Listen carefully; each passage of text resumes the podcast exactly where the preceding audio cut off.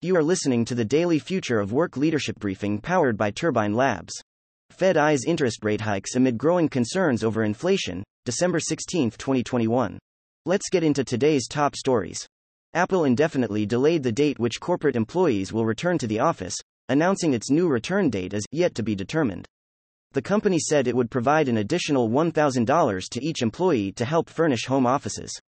Tim Cook, Apple's chief executive, said the decision was made due to the surge of COVID 19 cases, fueled by the Omicron variant. Reddit confidentially filed paperwork with the U.S. Securities and Exchange Commission for an initial public offering, saying it sits at a valuation of about $10 billion. Reddit has been seeking to build on the attention it gained when its Wall Street's Bets forum became a hot spot for the individual investors who rallied around GameStop Corp. and other stocks. Vox Media will merge with Group 9 Media Inc., a deal that unites two of the biggest players in digital publishing. In August, Vox Media agreed to acquire cocktail website Punch and has continued exploring ways to raise cash for further growth. Mergers and acquisitions in 2021 stimulated the initial post-pandemic economic recovery, hitting an all-time peak of 1.52 trillion in the third quarter. The Federal Reserve policymakers said they would cut back more quickly on their pandemic-era stimulus at a moment of rising prices and strong economic growth. A fresh set of economic projections released Wednesday showed that officials expect to raise interest rates, which are now set near zero, three times next year. The National Football League, National Basketball Association, and the National Hockey League have all seen a spike in COVID 19 cases that threaten to sideline major players in upcoming games, leaving many rosters shorthanded and creating competitive imbalances.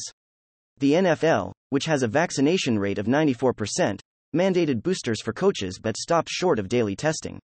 Content facts Turbine Labs has tracked 28,005 media articles and blogs and 27,781 social media posts over the last 24 hours. The next Turbine Labs leadership briefing will be delivered on Friday, December 17th at 9:30 a.m. Eastern Time. Questions or feedback? Don't hesitate to reach out to us directly. Hi, I'm Natalie and I curated today's new work leadership briefing powered by Turbine Labs. At Turbine Labs, our AI software reads and identifies significant media at 54,000 times the speed of a human reader, so you can take advantage of the most relevant and impactful information without media fatigue or misinformation. If you enjoyed this daily briefing, I invite you to like, subscribe, and share on social media. To obtain this briefing every day in your email inbox, subscribe by visiting turbinelabs.com and clicking subscribe on our free briefings tab. Thank you for listening.